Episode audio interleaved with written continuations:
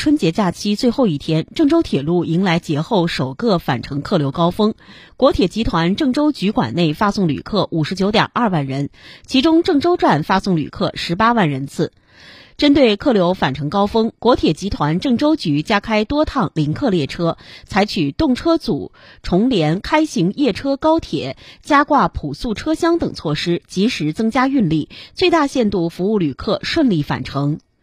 服务返程客流，郑州铁路部门弹性增加高峰时段的安检实名制通道，优化站内中转换乘便捷通道，增加检票口、站台、出站等客流密集场所工作人员，同时组织党员服务队、青年志愿者在进站口、候车厅、站台等区域开展老弱病残幼重点旅客帮扶活动，助力旅客便捷出行。